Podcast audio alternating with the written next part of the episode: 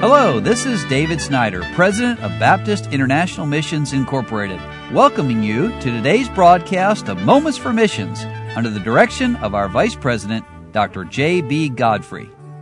Brian Baggett is our U.S. Military Ministries Director. Now, what does all that mean? What is military missions about, Brother Baggett says?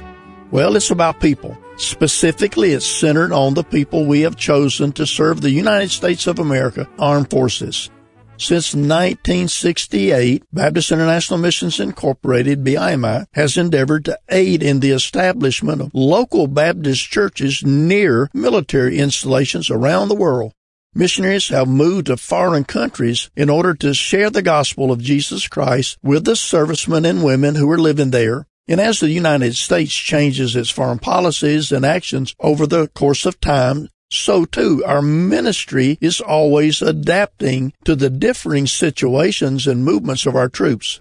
However, our mission objective remains the same to be ambassadors of the Lord Jesus Christ to our military personnel as well as to the nationals of those host countries. Below are two examples of the way the Lord is using BIMI's division of military missions to reach people for Christ.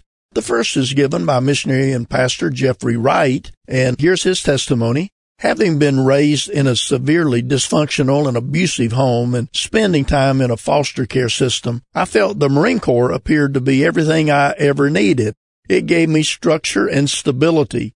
I graduated with honors from boot camp and felt like my family life had fulfillment and meaning. After I graduated from combat engineer school, the United States Marine Corps, or I should say God, sent me to the island of Okinawa, Japan.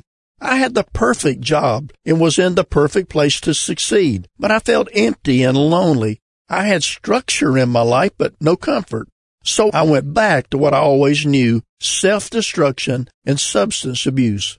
But God began to work in my heart through a series of events and a godly friend in my Marine Corps unit. December 2009, I heard the gospel for the very first time and was convicted of my sin.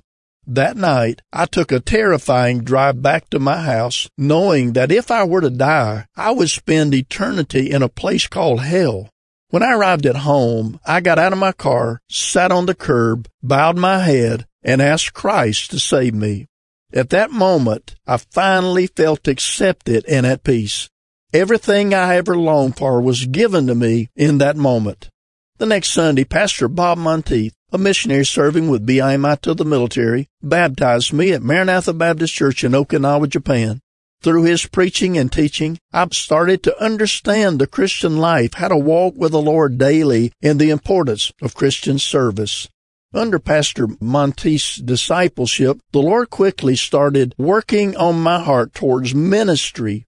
Within the next few months, I surrendered to the Lord's will for my life and felt a calling upon my life for full-time ministry. After much prayer, God made it clear that He wanted me to reach military families overseas.